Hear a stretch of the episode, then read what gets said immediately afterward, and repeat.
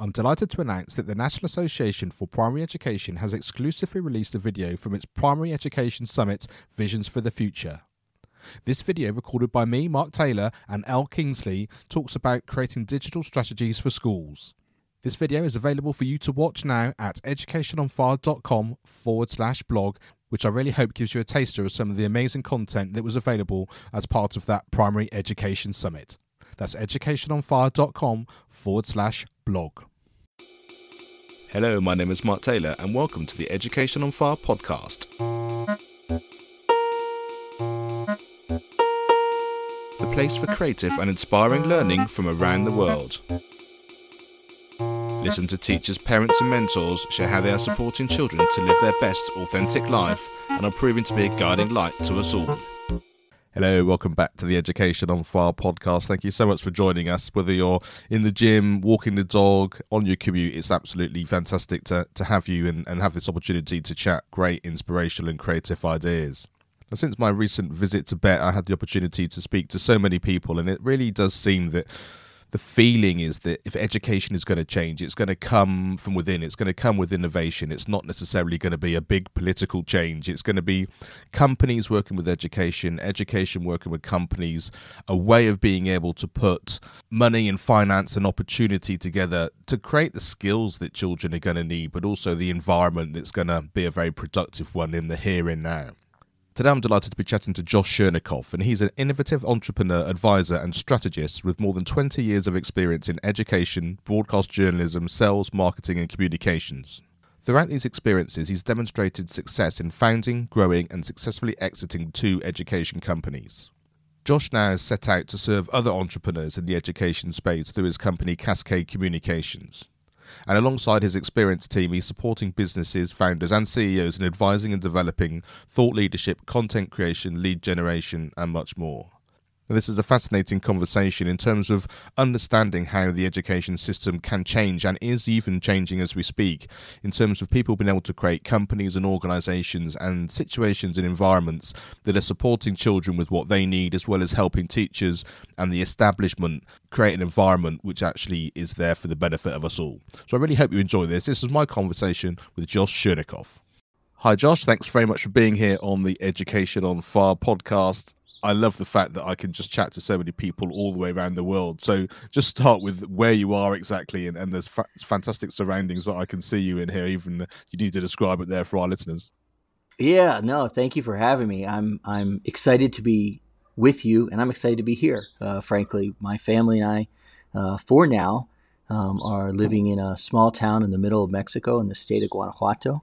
Um, uh, no, there is no beach, uh, which is hard for the gringos, mostly the Americans, to understand that we don't have a beach when you walk out our door. But we have mountains. We have what's called um, low desert. So um, the weather is, is nearly perfect. I think you know it's basically 40s in the morning and 75 in the afternoon, and the sun shines all day long.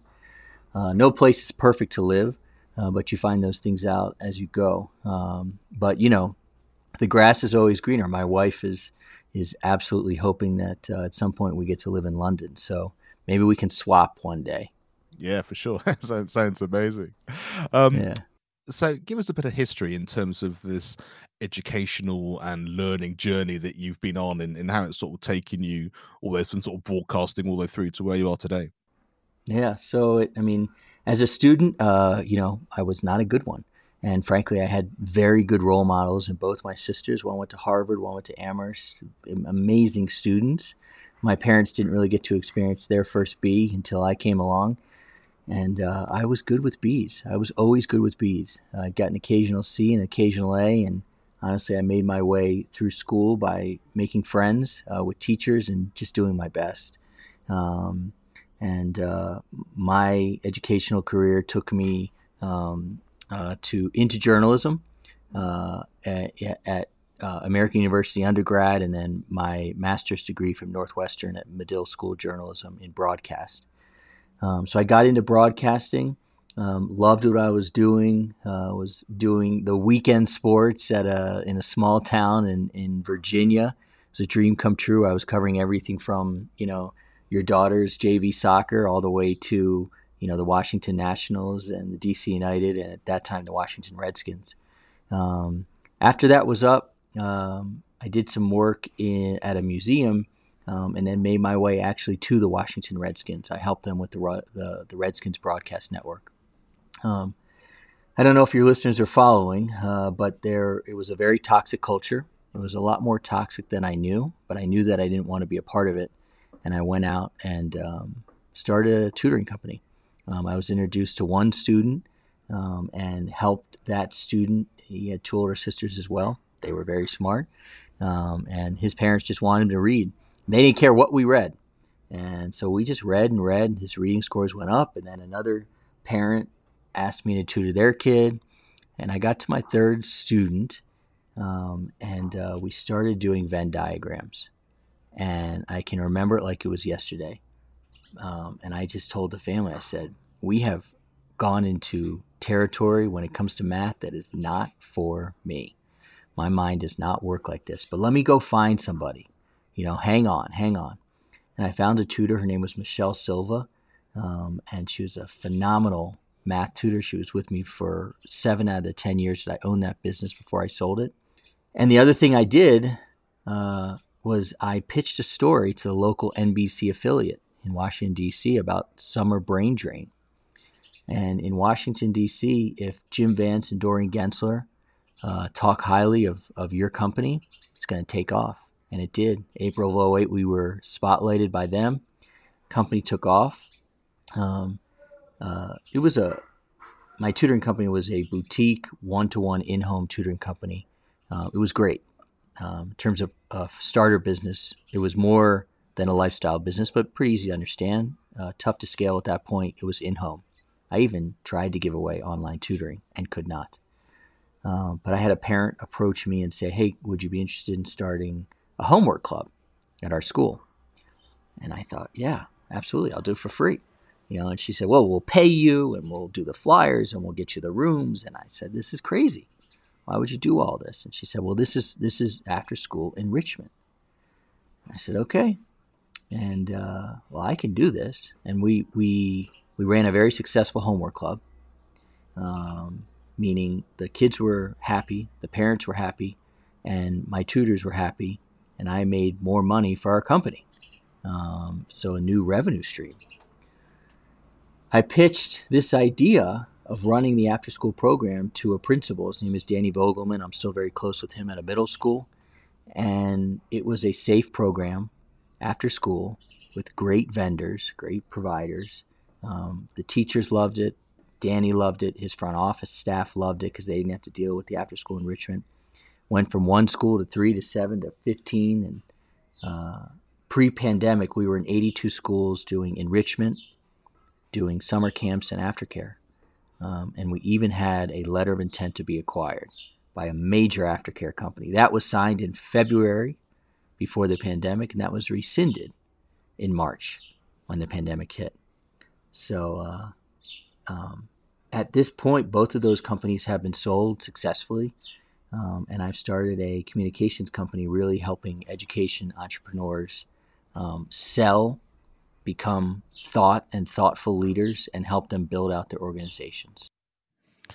I mean, it really is quite a journey. And it's interesting you sort of say that kind of homework club idea and that extra support network. It's something which has been on my mind recently because i'm you know as a professional musician i go out and play but also i'm i'm tutoring and teaching drums and percussion in schools. And so much of what i thought would happen naturally. You know, you have your lessons, but of course, as a music tutor, you see everyone once a week for 20 minutes, half an hour, 45 minutes, whatever it happens to be. And I always think of it in terms of the passion that I had. You know, they're going to be listening to loads of stuff and loads of practice and all of that kind of thing. And, and you do have a whole range of that kind of thing. People do, people don't. But one of the things which is really becoming apparent is that sense of they just need a little bit of extra structure, you know, and, a bit like the homework club, someone there that can just help and support or a little bit of guidance or even just just a small framework where there's a touch point between each of those lessons. And it's amazing how much value that gives, isn't it? Yeah, and you know, and and so you're right. Structure one, and badass instructors too. Uh, you know, um, we always had obviously, you know, our, our weekly touch points. It was one hour a week, but it really w- became, you know, apparent to me that it was the instructors. Uh, I can remember, and this is maybe why I was qualified to run a tutoring company, not because I have an education background or because I got straight A's, but because I had a crap load of tutors. You know, so I knew it was going to be a good tutor and a bad tutor. I remember I had this one tutor's name with Ted Stein. I don't know where Ted is, but um, he looked like Forrest Gump, uh, and he he did his best to help me, but we just didn't necessarily connect. Um, so it was tough. But I can remember other tutors who, um, you know, really I connected with, and that made the tutoring fun at the time. Um, and I can tell you who shouldn't be my tutors at that time. It was my parents. So um, that doesn't work out well.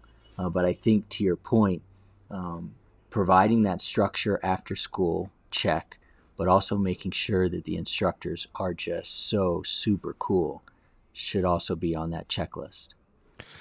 I mean, it's a theme that comes up over and over again this idea of connection. Like i say it's not about necessarily how you deliver the content or that sort kind of support. It's about the fact that i see you you see me. We've got a way of working together to move together to learn together. Um and have you got you sort of pinpoint what some of some of that is? Because of course there's always a teacher or a person that the odd person connects to but to have that sort of breadth where they're able to connect with lots of people and you know you've got that skill set what, what is that if you can sort of put it into a nutshell i don't know if it's if it's one thing i think it's it's got to be multiple things for us as human beings you know to to figure out who we connect with I, i'm down here in mexico and two things I wanted to to really hone uh, my skills on: golf and my Spanish. I'm surrounded by two native speakers, my daughter and my wife. So I got to get better at speaking Spanish. I'm pretty damn good. I can understand what they say, but whenever I open my mouth at a restaurant, uh, everybody just makes fun of me because you know my my accent comes out. So my Spanish teacher, who's been doing her best to help me, just haven't really connected um, again, I know she's doing her best. On the flip side, my golf coach, you know, it's just figuring out ways to relate this game to me that have uh, never made more sense. And, and basically, it's all about business, you know, and that helps me a lot. So I, I think it's, you know, on an individual basis, it's on the teacher to figure out how to connect with you. And then, of course, and I'll be the first to admit, it's on the student uh, to to study and really want to be eager to learn. And in one, golf, I've been a great student, and in Spanish, I haven't been so good.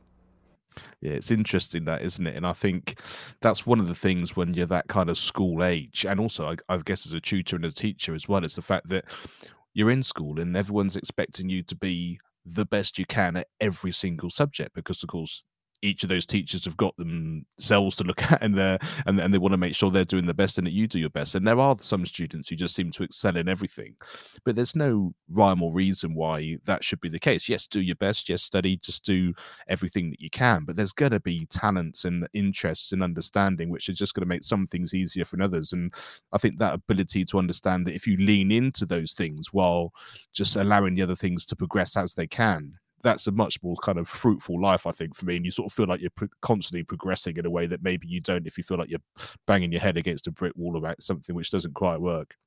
It's true, and I, I you know, I banged my head against the wall from nine to three every single day at school. Um, but when I got out of school, I loved that time. And uh, that's why I also think when my other business, uh, my after school enrichment business, I was so passionate about it because I wanted to provide uh, those kids who weren't necessarily enjoying their day as much an opportunity to do karate or cooking or Zumba or dance or art um, or be young entrepreneurs. Um, and I wanted to make sure that, that they enjoyed that part of their day. So I think now, you know, um, because we can connect with so many people, obviously, the way we are right now, you being uh, in the UK me being in Mexico, um, the learning opportunities for adults are wide open as well. Um, you know, to be able to take live cohort based courses, uh, you know, alongside other people who might be anywhere in the world is pretty exciting. Of course, you could always take classes on YouTube, but we all know and the stats show that, you know, the, the completion rate is not as high as when you join a course with other people and you support each other. Um, there's a company that I uh, work with and for. It's called Click2. It's a platform for supporting cohort-based courses, and it's led me to to take classes online and try different things that I wouldn't otherwise have tried. And how did you find that kind of online versus in person thing? Because I think certainly for everyone who's been learning through the pandemic, you know, it was very much one and then it's very much the other. And now we kind of have this hybrid blended in inverted commas idea. And, you know, education could go in all sorts of ways, although it does seem to be trying to get back to some kind of previous norm, which I, there's arguments about whether that's necessarily the way forward or not.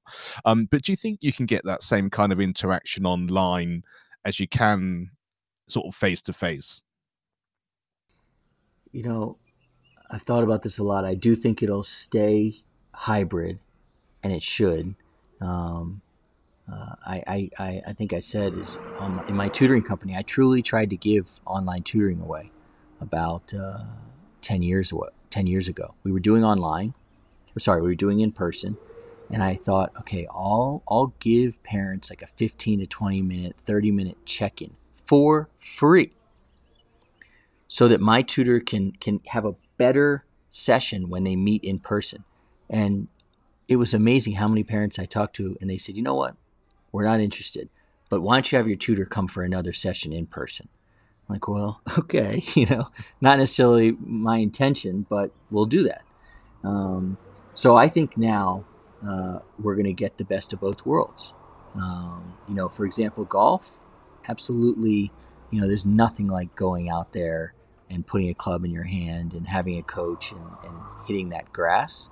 Um, but honestly, if there was a, a cohort based course of 42 uh, year old lefties who are getting back into golf, who are entrepreneurs, I would potentially join that group and meet up every other week and, and support each other online and, and talk about how business can relate to golf.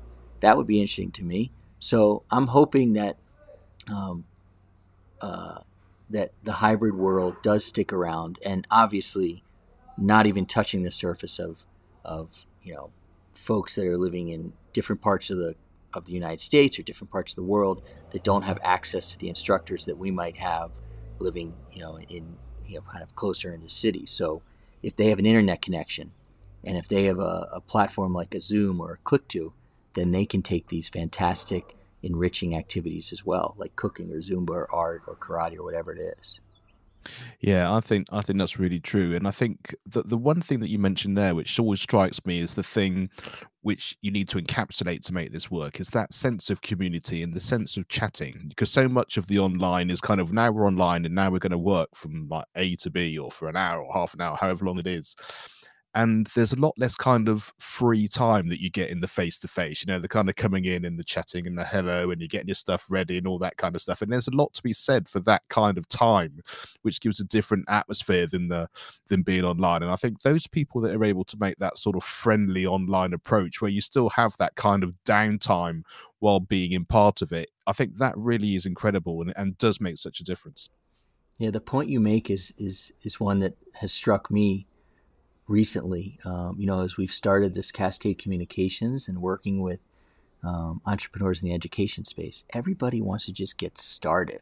You know, they want leads to come in and they want to get on webinars and they want their teams to grow. And we start off with a, you know, a pretty slow onboarding process on purpose. You know, first I get to meet with them, and then Anna, who's on my team, gets to meet with them. And then they meet with the rest of our team because we're all going to be working together. So I want to have those moments with them that don't necessarily involve the X's and O's of growing their business, where we get to know where you live, and you know we get to know if you have kids, um, you know, and I think that that that does build the community, and um, I think that community is so important because you get to know people, yes, but at some point, potentially, in the business relationship, the shit's gonna hit the fan. You know, something rough is gonna happen and if we if we have built stronger bonds outside of you know a transaction um, and building their business then i think we're going to make it through together and that's what happens i think in these courses as well you know, because um, you're not taking a course because you know everything. You're taking a course to challenge yourself. So you're going to need the people in your course to relate to, and that is that that sense of community. So I'm I'm all for it. Like what you're saying, you know, kind of, you know, that that virtual, like you said, coffee, beer, or wine. It's super important. And I think it, it works across many different areas, doesn't it? You know, the, the, teacher that knows that the pupil has a certain background at home that can have that conversation or that quiet word about something builds a rapport, which enables the academic side and, and the student feeling comfortable enough to have a conversation, which may really help their day, week, or month, and that kind of thing. And I think that human to human connection is really, really important I was going to say day, you said day, week, or month, or life. You know, one of the questions that you had asked me about to think about was, uh, you know, a teacher that influenced me, and I can remember uh, Mike Hibbs, Coach Hibbs. Um, I switched from public school uh, to private in my junior year, and Coach Hibbs taught 1984, uh, the book. Such a dark book, uh, but it was yeah, dark and, and realistic uh, for now. but you know, Coach Hibbs really taught that. So it was the first book I ever finished, page to page. I still have the copy. Um, and so I think that that teacher, that connection, um, and I don't know if Coach Hibbs had that connection with everybody, but, you know, he made my day, my month, my year, and, and frankly, he's he's still in my life, whether he knows it or not. Yeah, that's incredible. And and and you mentioned before there about that sort of rapport with people that you're working with now in, in your business, um, and I'm interested to to hear that from both sides of, of, of, the of the coin really because there there are people who listen to this who have side hustles who started businesses that have been in education that are trying to support and change education for the better based on their expertise.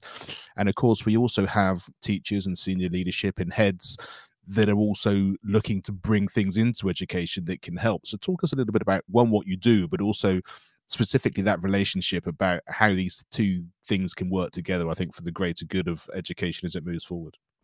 Yeah, I mean, we're kind of a matchmaker in that sense. Uh, you know, I can relate a lot to the education entrepreneurs we've got. I've got CEOs who have built multiple businesses and had successful exits that start other businesses. One of them comes to mind is First Root and First Root. Uh, the CEO's name is Luke. He will he will tell you this. He was a professional pairs figure skater. The dude is intense. Okay, and he's so driven. He's like you know the easiest client to work with in the sense that when we bring him a lead, when we make a match for him, he is not going to waste a minute talking to this person. In fact, I had to ask him to dial it down a little bit. And I was like, Luke, like these people you know, this is a PTA mom, this is a principal who's going through a pandemic. Like we got to chill, but we're gonna we're gonna get the work, and you're gonna be able to expand your business because he's passionate about financial literacy um, and democracy.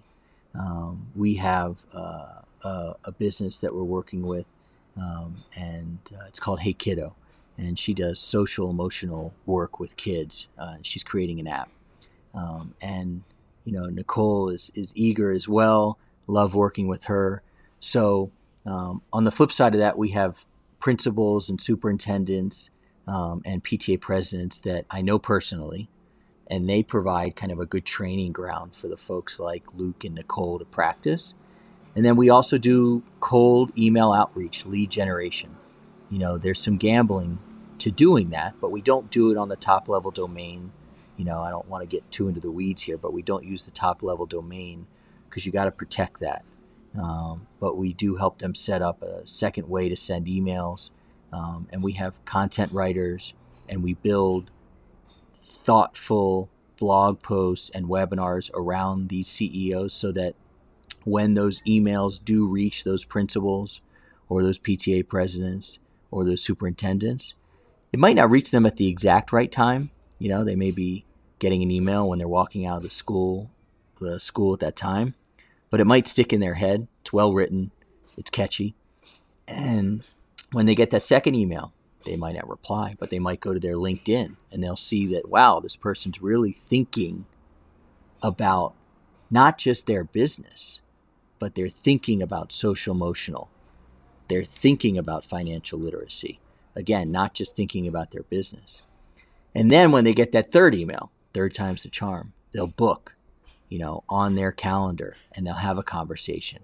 and we have coached these people up on how to talk to them, how to be very quick because you know uh, our uh, our principals and PTAs presidents have lots to do, and hopefully get to a second meeting, and then bring more people into the fold. So it's a process um, that we go through, and as anybody who knows who's either on the sales side of it with their product or they're the principal or the PTA, school sales takes an incredible amount of time and trust. And so they have to be patient. Um, and we, we teach patience as best as we can. I love that because it, like you say, it's the essence of what everyone's doing, both in school and out school, in that merging together and understanding, and like I say, the multiple touch points, the understanding of what you're trying to get across, and, uh, and all of these businesses, you know, they sound like the passion comes through first, and that's what we want to be doing. We all want to be helping everyone who's learning to get it the best that they possibly can, especially if they're coming from experts and people that are able to to deliver something in a way which is going to bring so much more value. It's true, and it's it is you know not to to to use an overused word, but it's really about evangelizing um, what they're passionate about. You know, so for example, for Luke, um, you know, obviously at the end of the day, he wants First Root to grow and, and be an impactful uh, part of these kids' lives. But it's it's kind of like reminding him that Luke, you did this because because you really wanted to teach financial literacy. So let's go out there and talk about financial literacy. All of those conversations about First Root, they will come. I promise you. You know, and when you when you have these uh, CEOs that are so driven and passionate about their business, obviously, but about about um, you know an idea, whether it's democracy or or a college journey, and you say, you know what? Here's the cool thing. We're just going to talk about that because all roads are going to lead to your business. And when you when you bring them to that level, I think it becomes more enjoyable for them as well. Yeah, it really takes you back to your root, doesn't it? Like you're saying, mm-hmm. and, from, and from there, like say, everything should hopefully just fall into place, and all of those relationships then are going to affect your business and, and and everything else that goes with it. So, I mean, I mean, from there, I mean, is there a piece of advice that that you were given that you'd like to share, or, or even is there a piece of advice you'd now give your younger self, looking back, that you you think would be incredibly supportive? Yeah, I and I was thinking through that uh, question um, and I think it goes back to I don't know where it came from, uh, but I can find it on on the World Wide Web. Um, but there's a there's an underpass somewhere, at least in this picture, that says "Fear is a liar." And when whenever the shit hits the fan, and it does, when you're an entrepreneur, pretty much on a daily basis, you can go from the you know the outhouse to the penthouse within you know a phone call don't let that fear creep in, you know, and know uh, that fear is a liar and that you're going to be okay and that, you know, your business is not you. You are separate from your business um, and that the business will be okay and that the person will be okay. And I say this with confidence only because I also work on it every other week with my coach, my business coach. Um, and uh, I think that uh, a piece of advice I would give is is find yourself a coach. Um, it's an investment. You know, it's not a line item. You know, on on in your business, it's an investment in you and your life. And if your business is healthy, your life will be healthy, and vice versa. So I think the it goes back to me. It's that fear is a liar, for sure. I love that. And there's something related to that that I saw recently with it was that you've already survived hundred percent of all the bad days that you've ever had, and uh, and and you just sort of think about that because you know so many people spend all their time thinking, but when this happens, it's going to be the end, and it's that kind of even those worst days, you've come up the next day and and you're still here, and then you can make those decisions, be present, and decide how to move forward. It's true. I, I uh, we do a lot of coaching with our CEOs and I and I tell people in, in our onboarding that it's a little bit of science and a little bit of art. The science part is basically my team because they're super smart. The art part is all the bumps and bruises I have all over my body, you know, from the businesses that I've built, broken, bankrupt, brought back, all those different things. Um, and I survived all those.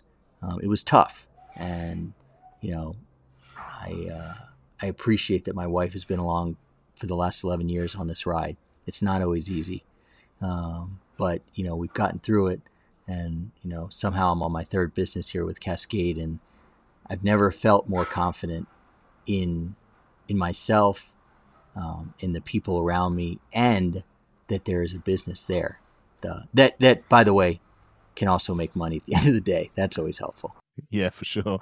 And and I think, like I say, there's nothing like experiences there in that having been there and done it, and also understanding, like I say, that no matter how you meander around through these things, the good, the bad, and the indifferent, that having been through that and the ability to share that knowledge and like say and, and to guide and to be a coach in all those different ways that you said as well um sounds like it's uh, incredibly important for all those people that you're working with i think so the the other the other thing that i i used to have up on my uh, my wall in dc in my office said much much to be done much to do and undo. And you know um, the much to do part is probably on your shoulders as an entrepreneur as an educator. The undo part might be in the hands of somebody you select as your mentor your coach. Uh, my mentor one of my mentors john gamba who's the also the co-host of one of the shows that i have called breaking the grade where we interview um, entrepreneurs in the education space who are kind of breaking the industry, you know, he's there for me. Um, and so I think uh, selecting a mentor who will uh, pick you up when you're down and also put you down nicely when you need it. So I think um, for for anybody out there, you know, who's going to go on this this entrepreneurial journey, and it is a journey, have a good mentor there as well and sort of following through from that, is there a particular podcast, a book, a film, a song, or anything that's had an impact on your life, and, and why was that the case? Um, I, in terms of a, a show, um, I have fallen in love again for the second time with Ted Lasso, and I don't mean to be cliche-ish, you know, because of where you're sitting, um, but uh, that show I watched it the first time with my wife. We loved it. We laughed. We cried. She was away recently, and um, you know, we all bring our kids up differently. Uh, but I watched it with my daughter. She's seven, so she definitely knows what wanker means and the F word and all those things. It's all good. She's gonna learn it at some point. Might as well learn it from me. And I'm just amazed by that show, um, and uh, how the characters um, develop and, and, and the way it's written. Um, and so it, it, continuously boggles my mind of what we can learn about leadership from a show like Ted Lasso. And so if, if anybody's out there, the other one I would say, uh, The Greatest Showman. Um, have you ever seen that movie? Yeah, yeah. Yeah, and I watch that all the time, and um, and there's also uh, there is a rehearsal that you can find on YouTube of one of the songs from The Greatest Showman. And I recommend everybody who has seen this movie to then watch that rehearsal. And if you're having a bad day, watch it. If you're having a great day, because it will only get better. And uh, so I think The Greatest Showman, those two things. So clearly, you know, I'm all about the entrepreneur and the underdog uh, in Ted Lasso and in, in The Greatest Showman and it's like I say, th- those stories do sort of, like I say, do show that whole arc, don't they? in terms yeah. of the of, of everything that, that, that could possibly go on. Um, and one of the things that we're really sort of focusing on here on the show is this idea of our our fire, you know, the idea of feedback, inspiration, resilience, and empowerment. Because I think one of the things that we've actually talked about already is the fact that on any given day, on any given month, year, or like say through a lifetime, you're going to have some or all of those that are going to take one particular focus or another. You can be inspired, but then without doing the work, nothing's going to change very much. You know, you, you need the resilience when you get knocked down, all of those sorts of things. So, so just within that kind of concept of fire, is there one or two particular things that you think have really affected you that you, you can share with us? It's tough to say you know, I could tell you one or two today, or I could tell you one or two since the year started, or you know, it's um, it's tough to say. It's just what I what I know to be true is that every single day owning a business is an adventure. and if you're up for that adventure, fantastic. I had a, a buddy of mine um, who also started businesses.